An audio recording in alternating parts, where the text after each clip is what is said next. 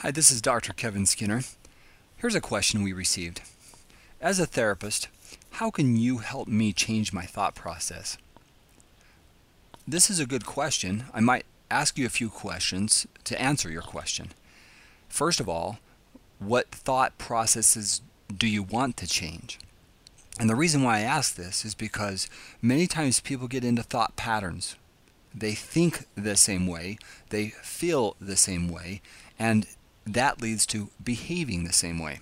So as therapists, one of our hope hopes or goals is to help you change the thought process that has not been effective for you. If it's addiction or trauma or any behavior, those thought processes that you've bought into or the patterns of your mind, they need to be altered.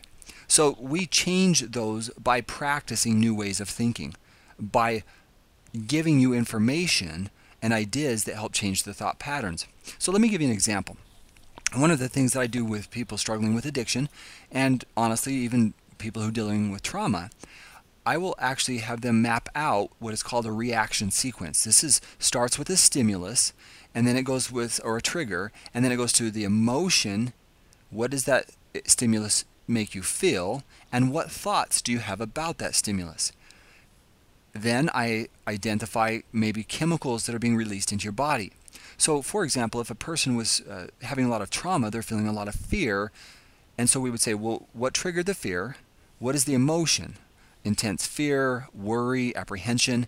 Well, what are the thoughts associated with that apprehension and tension? Oh, that he's acting out, or he's not home on time, or if I'm struggling with addiction, it would be, man, I'm here by the computer and I'm feeling a strong craving. At that point, chemicals are released into the body and they're preparing for a response.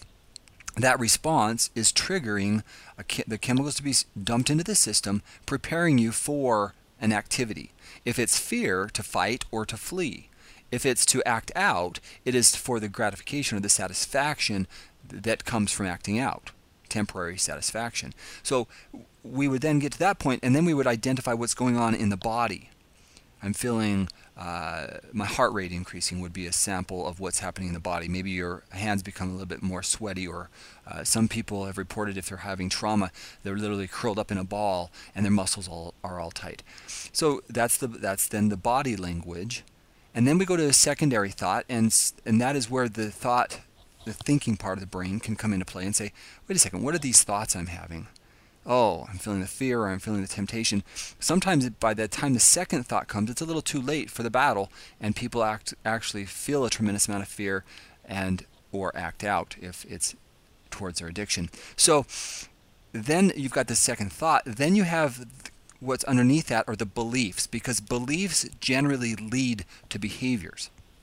So, for example, if I believe my spouse is going to relapse, then I automatically feel as if it's already happened because I believe it's true.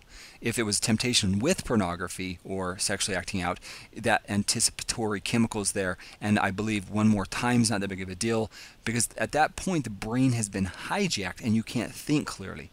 So then what happens from there is your belief then authorizes the behavior, and the behavior in, in a relationship where there's trauma, it might be to be angry, to act out, to yell, to leave, to get away from. Those are typical fight or flight behaviors. And or if you're the, struggling with addiction, then just to act out because you now have the authorization from your belief. One more time, it's not that big of a deal. Uh, only I will know whatever those beliefs are. So beliefs guide behaviors. Now that's just one process that we as therapists can walk through with our clients to help change the thought process.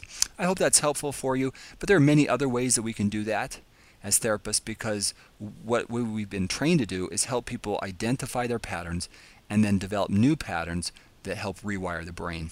Thank you for asking this question and best of luck to you.